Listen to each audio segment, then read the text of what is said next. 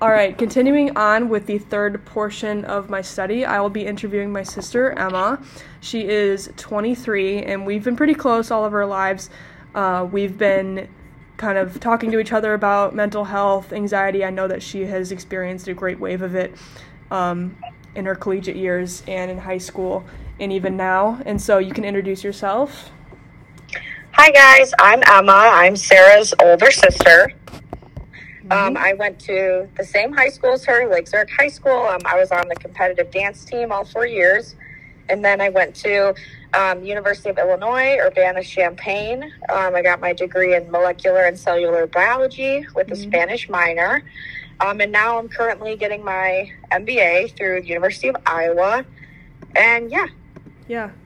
Um, and I'm just gonna kind of, we're just gonna kind of dive right into it.